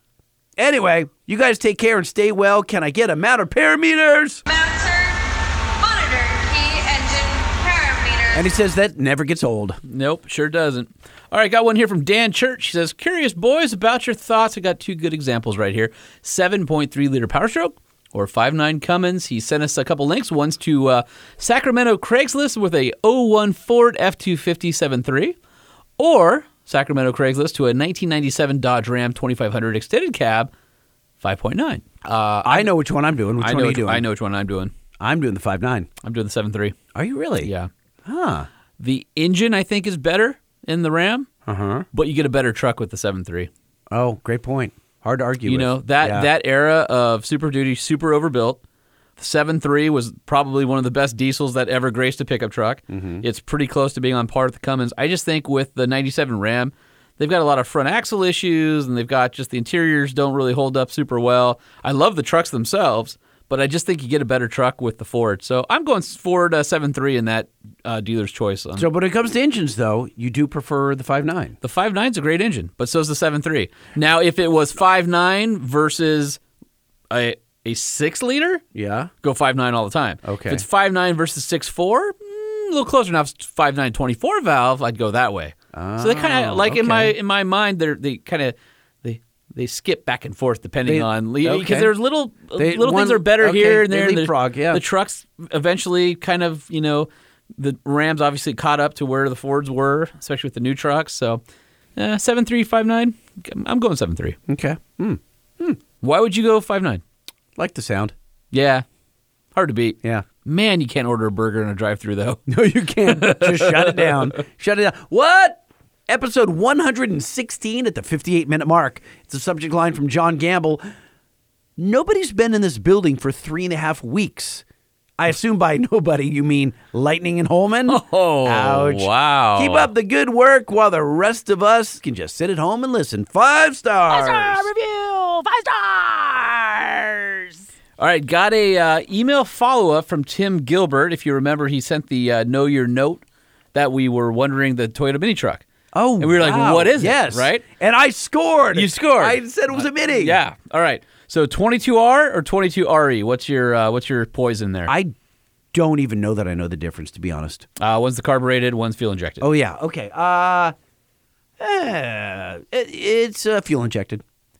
The Nardo Gray 86 Toyota long bed extra cab. Know your note is a two wheel drive stock floor body drop on an old school static drop suspension.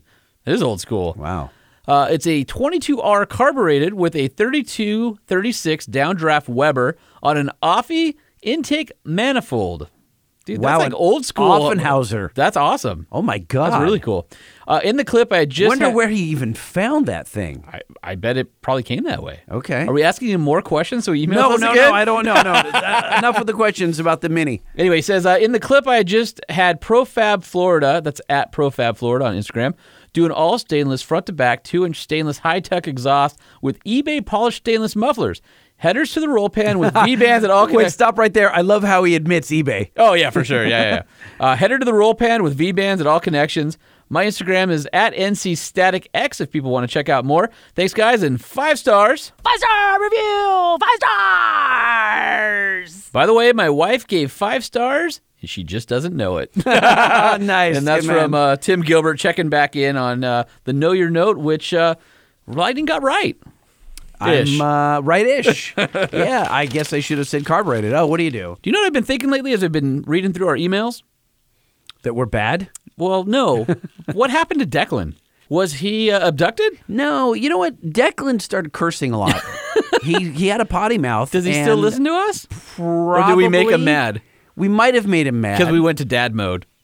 Yeah, we kind of did. We we dad moded out on him Yeah. a little bit. Yeah. But like, dude, he's and so. How old was Declan? I think 14. Fourteen. Okay. Yeah. I just And- haven't heard from him in a while. I'm worried And about his welfare. So here's the thing: is I don't. I'm not worried about his welfare. I think he's got good parents. I don't know his parents, but I'm just saying. I'd like to think he. Does. I just want people to know that we care about our listeners. We do. He's a young man, and I think he was. His reviews were very interesting and thoughtful, and he he was you know he's spunky and smart. He, he was developing into a young man, and he and he was like uh, a little too much edge on him. I think.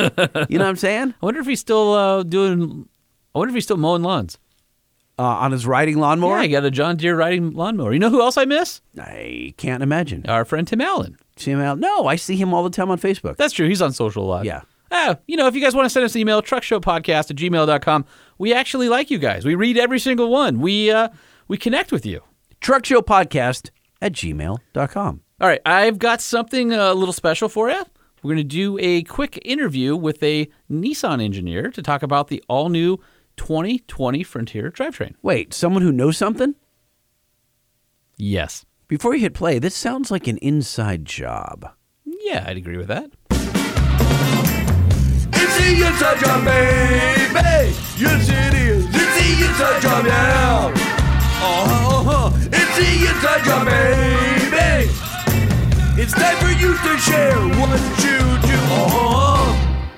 Hey everybody, this is Holman, and I am here right now with uh, Milena Vasco, Vehicle Performance Development Manager with Nissan. Is that correct? Yes, that's correct. And how long have you been at Nissan? Uh, almost 15 years. So you've probably uh, touched a lot of great vehicles uh, in all your years of engineering, right?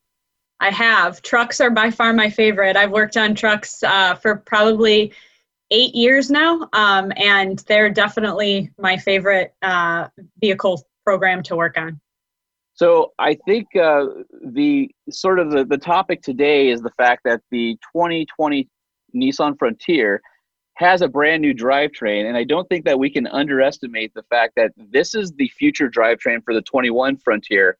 But you guys have decided to put it in the current body style truck prior to the new one coming out. That seems a little bit out of school of what a manufacturer might normally do.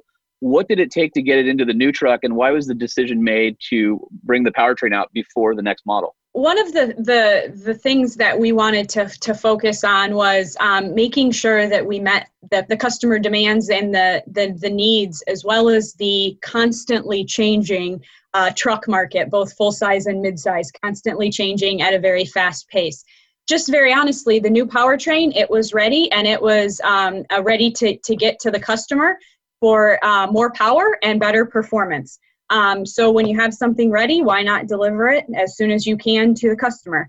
We waited, we didn't wait um, to put it in the next generation simply because of timing. Um, the next generation being a full model change um, has a, a lot more changing content. And again, the powertrain was ready. So why not give the best performance you can to the customer as soon as possible? If you're familiar with the Frontier today, you have the 2.5 liter four cylinder as well as the 4.0 liter dual over cam V6. And those powertrains are very familiar. They've been with the truck since launch. The new powertrain is a 3.8 liter dual overhead cam, but it's also kind of unique in the sense that um, it has some different upgrades to it, like integrated exhaust manifold, the variable oil pump. It's also dual overhead cam, direct injected. Let's talk about that a little bit. I know that in the re- Nissan press release, it says that there's only about 93% parts commonality. Is the new 3.8 a new engine family? Is it, uh, you know, how how significant were those changes, and what were some of the decisions made to meet the goals that you wanted to with the new powertrain? So it is a new engine family. It's basically the the next generation of our our VQ40 engine now into a VQ38. Um, so I think you touched on it. 93% of the parts are redesigned, um, and basically it's simply to make the vehicle or the engine um, more efficient.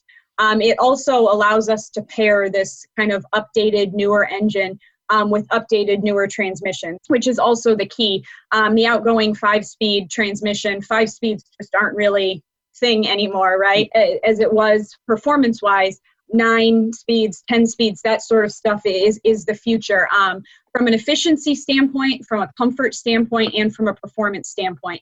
So those were kind of the two the two main reasons why um, we moved to the updated engine. Was it, it was just time to to give us the updates so we could put newer things in, like a newer transmission, um, as well as getting the efficiency that we needed.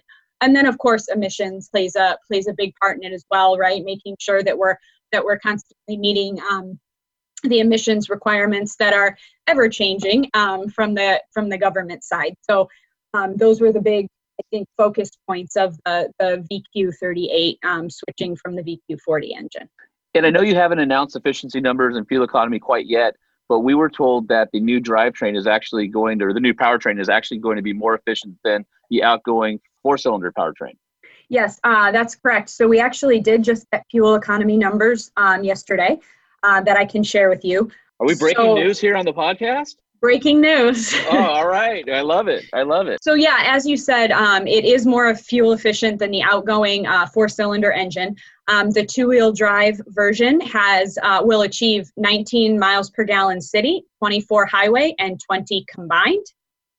And then the four-wheel drive version is 17 city, 23 highway, and 19 combined. And of course, we're talking about the multi-speed transmissions. You guys have paired this with the nine-speed automatic, the Jatco transmission. That if you're you're familiar with the 2020 Titan, you'll know that the nine speed is sort of the, the next generation of transmissions, especially the rear wheel drive platform transmissions.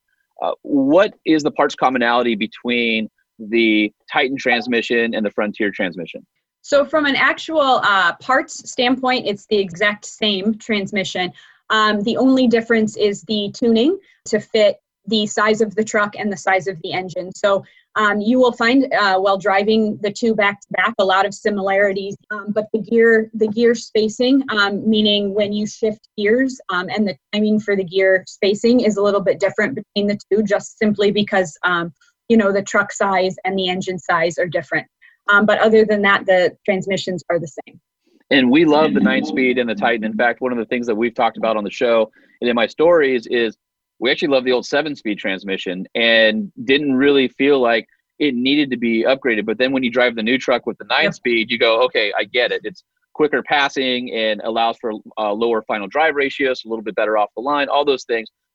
I think it's important to note that with the transmission hardware being the same between the two trucks, you're essentially getting a heavy duty class up size transmission in terms of capability in a mid sized truck. So for people who are looking for reliability, dependability, and really work their trucks, they've got the hardware out of the half ton in their midsize truck with this powertrain. One of the the comments that we we got occasionally was, you know, people saying that they didn't think there was anything wrong with the the five speed that was in the previous um, gen. And while that's correct you drive the nine speed and you just realize that it's it's much smoother. It always gets you in the correct gear. Having those four additional gears really makes a difference. Um, it's quicker off the line and it's a lot more efficient and it kind of gets you to where you need to be and gets you in that sweet spot every time without extremely high RPMs or without any any delay or any hesitation. It's a great piece. I think it, it works really well with the uh, with the Titan. So I'm excited. We'll have a new 3.8 liter 2020 Frontier here to test in a couple weeks. So I'm really looking forward to getting behind and uh, I was I won't tell you the full circumstances, but I might have been in Tennessee, and I might have been next to in the parking lot a truck that looked like a 2019 and newer Frontier, but did not sound like a 2019 and older uh, Frontier when it started up. And I immediately looked over and went, "Oh, wait a minute, that's uh, that's not the four liter." so I've I've heard it, and I will tell you, it sounds just from something as simple as startup sounds completely modern. It's super quiet and smooth. Just that it's amazing that not even knowing anything about the truck, just hearing it on startup, it's it's completely different from the from the four liter in terms of uh, you know an audio experience. Yes, absolutely. So we haven't talked power. Um, I think it's important to note the 3.8 liter is a full 49 horsepower more than the outgoing four liter. They both have the same uh, 281 pound feet of torque, but you're looking at 310 horsepower, which makes it, I believe, the highest standard V6 horsepower in the midsize truck market. Yes, that is correct. What is that? I I I don't know if we can get into driving impressions quite yet. Um, with that much power, what are the what are the expectations that that you or the goals you're setting for the end user, the buyer? What do you think that that the new drivetrain will do with all else being the same in the truck? Somebody going from an older Frontier and getting a 2020, what will that experience be like for them? What kind of changes will they notice? The the zero to 60 time um, is one of the big things. Uh, it, it, had about a 7% improvement. You notice that instantly right? That's a common very common driving scene um, for most people every day taking off from a light or from a stop sign. Um, and we were very careful to balance the zero to 60 improvement um, and, and ensure that we didn't get jumpiness out of that right? So having the nine nine gears you you quickly move through your first few gears when you're in a in a takeoff situation. And so we were very cognizant during development to make sure that that the the shifting throughout those gears was very smooth um, at the same time not too jumpy off the line um, but we were, we are able to see a significant 0 to 60 improvement because of that increased horsepower. So that's something that the everyday driver is going to notice because everybody stops and everybody takes off from lights or stop signs so um, really we were really proud of the way that that turned out. And i'm sure from an nvh standpoint as well just overall quietness and i would imagine that on longer drives probably less fatiguing for the driver because a you have more horsepower so you're you're not having to worry about keeping up speed but also just the the quietness and the smoothness of the engine i'm sure helps out quite a bit as well Yep, absolutely. So um, the the engine helps significantly uh, for quietness, but as does the transmission. Again, adding those four extra gears really helps um, you move through the the gears quickly without your RPMs getting so high, and so that also gives the driver some confidence that you're not working the vehicle, um, you know, so hard. You're not hearing that kind of fatiguing noise you know up at 4000 or 4500 rpm just to get it shift. You're you're getting the shifts when you expect it um, without any additional stress to the driver. How does it help with both towing and off-roading? So from towing obviously um, multi-speed transmissions get keep you in the gear and then off-roading a lot of times not only the final drive ratio can be lower like we talked about but also first gear is typically lower giving you a better crawl ratio. How was the drivetrain? How does that, that improve the frontier in those sort of um, other things people you know beyond the daily driver from whether off-roading and pleasure or towing and working what are those types of improvements and differences like? So the biggest is always being in the right gear without struggling to get there. And and i know um, from all of our benchmarking and from all of the um, the automatic transmissions that that we've driven that's often a struggle especially when you're towing or um, off-roading trying to hold those low, lower gears is does the vehicle deliver the gear that I want without a, without a lot of demand from me? How do I get into that gear and feel comfortable and confident while I'm driving? And that's one of the things that this Jatco 9 speed really is tuned well to do. What a customer would consider a reasonable input, um, it, it delivers the correct gear for your situation. So whether you're, you know, you know, on a grade towing, it delivers the gear that you want to maintain the speed that you need to maintain um, for the flow of traffic, so you don't feel like you're holding up traffic. Um, but it also does it without, again, without the struggle or the stress that comes to the driver um, from the high RPM or the high engine speed. It, it delivers that gear that you need.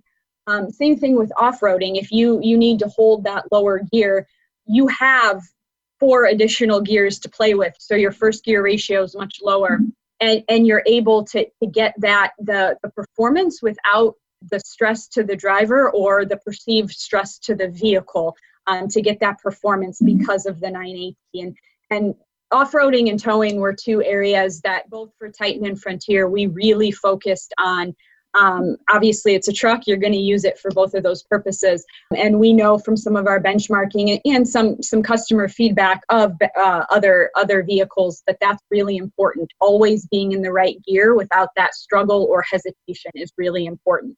And of course, in the Titan XD, the transmission allows for towing around 11,000 pounds. Clearly, the the Frontier won't be that high. But one of the things I noticed is you guys have developed a really aggressive torque converter lockup in the tow haul mode setting. I noticed that at, with heavier weights, tow haul made a really big difference, not only in pulling away without uh, the the uh, torque converter slipping, but also just you could feel the transmission really lock up and and pull the load. I would imagine that even at the smaller trailer weights of a fr- that a Frontier owner might experience, they're still going to be uh, appreciative of, of, of the towing mode with the new transmission. So one of the things that we're working on um, for the next generation Frontier, not the, the 2020 but beyond, um, is that refining of tow mode. So the 2020 Frontier follows the same kind of similar logic as the outgoing um, generation from a tow mode standpoint, but moving into our new generation, our tow mode development is is following the exact same kind of path that Titan did. Um, we believe the tow mode in Titan really delivered exactly what the customer wanted, both on XD and um, and light duty. We spent a lot of time tuning it in the mountains and um, on really severe grades. Uh, again, to make sure that it was always in the right gear and gave that confidence. And that's the same mentality and same development we're taking um, into the next generation frontier tow mode development. Uh, I, I can't tell the listeners what I know, but I, I can say that uh, it's it's exciting news on, on the horizon. Um, the new 3.8 liter is actually assembled in Decherd Tennessee, uh, right alongside the 5.6. So it's an American made engine for the American market. Uh, is there anything worth talking about or, or adding to that. I think it's kind of cool that we're you know that engine is is sourced here uh, in America. Yeah, just uh, just to expand on that, you you mentioned it's it's American made for the American customer, and that's that's also something that that we emphasize moving into the 2020 frontier and then the next generation frontier is designed specifically for the American customer. I know that was a big um, a big point for Titan as well, right? The American Titan. Yep. Um, this the Frontier is is the same way. It's it's not carry over or carry across from other uh, markets or other programs. It's what does the US truck customer want? Um, what are the things they love about the current frontier that we want to maintain? What are the things that they'd love to see improved or or added uh, to the next generation frontier? And we really listened to the customer and made sure that it was designed for the American truck customer. And there's a few differences, not not a whole lot, but with the drivetrain, uh, you get a push button start on the console, and the uh, there's a little bit more equipment. So the four cylinder and manual transmission combination in the S model goes away, and all of the 2020 Frontiers will have the new drivetrain in it. We're still looking at a late spring on sale date, so haven't quite announced that yet, but it's coming soon, right?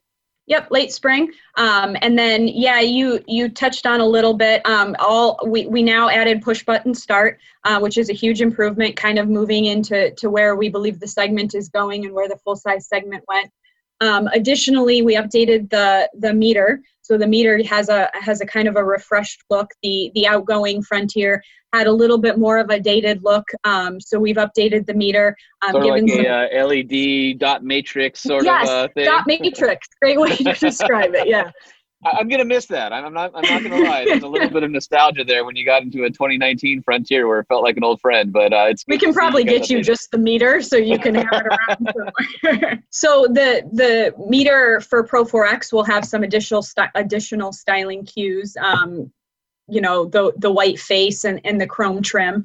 Um, additionally, all the vehicles get um, a leather shift knob. Um, the shifter was changed to go along with the 9AT. Um, so that translates to the customer for a, a leather shift knob on all vehicles. Um, as you mentioned, we did get rid of the i4 and the manual transmission, and with that went some of the kind of the old school um, manual doors, manual windows. So all the vehicles do get standard power uh, door locks and standard power windows, with all of them get auto up. So we did add some pretty significant features um, for the customer. Obviously, uh, a lot more feature improvement to come in the next generation. So I guess the uh, the elephant in the room right now is will this powertrain go a million miles like Brian Murphy's 2007 Frontier? And he's getting a 2020. So how confident is Nissan in the new powertrain to deliver him a second million mile truck? And uh, how many development miles did you guys put on as engineers just through the process of making the new engine? So we are very confident um, through since 2007 or since the uh, front previous generation Frontier came out, we've grown as a kind of a truck company, if you will. Um, we have improved our um, our standards, um, specifically durability, but kind of our standards across the board to be very truck unique and truck specific and we see we see some of that in the in the titan but our durability cycles run a lot uh, a lot longer they run a lot harder uh, they tow a lot more and a lot uh, more in extreme conditions um, so we are extremely confident that this vehicle can go uh, further than a million miles. Um, in terms of how many development miles, I, I would have to get back to you on that. I actually don't know if we added it all up. Um, I know when we tried to add them all up for Titan, um, it took a long time to try to get all of the different uh, avenues, right? Um, but we, we definitely have updated our standards significantly, um, and, and our vehicles, our, our trucks specifically, go through um, very rigorous testing, again, to try to um, capture that American truck customer requirement, right? the truck customers use vehicles very differently than any other segment from towing and off road to general driving, you know, letting vehicles idle for longer because they're on a job, you know, something like that. So um, we really have been very cognizant to make sure that we can deliver what the U.S. truck customer expects out of their truck. Well, we are uh, excited to get behind the wheel of the 2020 Frontier and uh, test out the new drivetrain as a little bit of a, a hint of what's to come. So uh, we would love to have you back on when we have a little bit more news to talk about, uh, maybe in about a year from now or or so.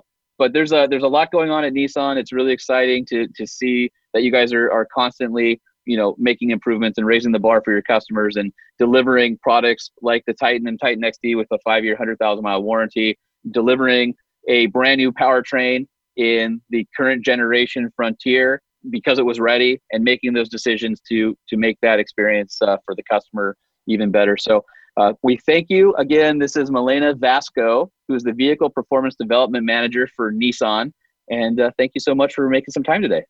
Thank you very much. Anytime you'd like to chat, I love to talk about trucks, and I'm very passionate about it. So anytime. All right. Well, we'll, we'll have you back on because, as it turns out, we also like to talk about trucks. So I think it's a uh, I think it's a good partnership. So thank you once again, and uh, we will catch up soon. Thank you very much. The truck show, the truck show, the truck show, room, room. Yeah.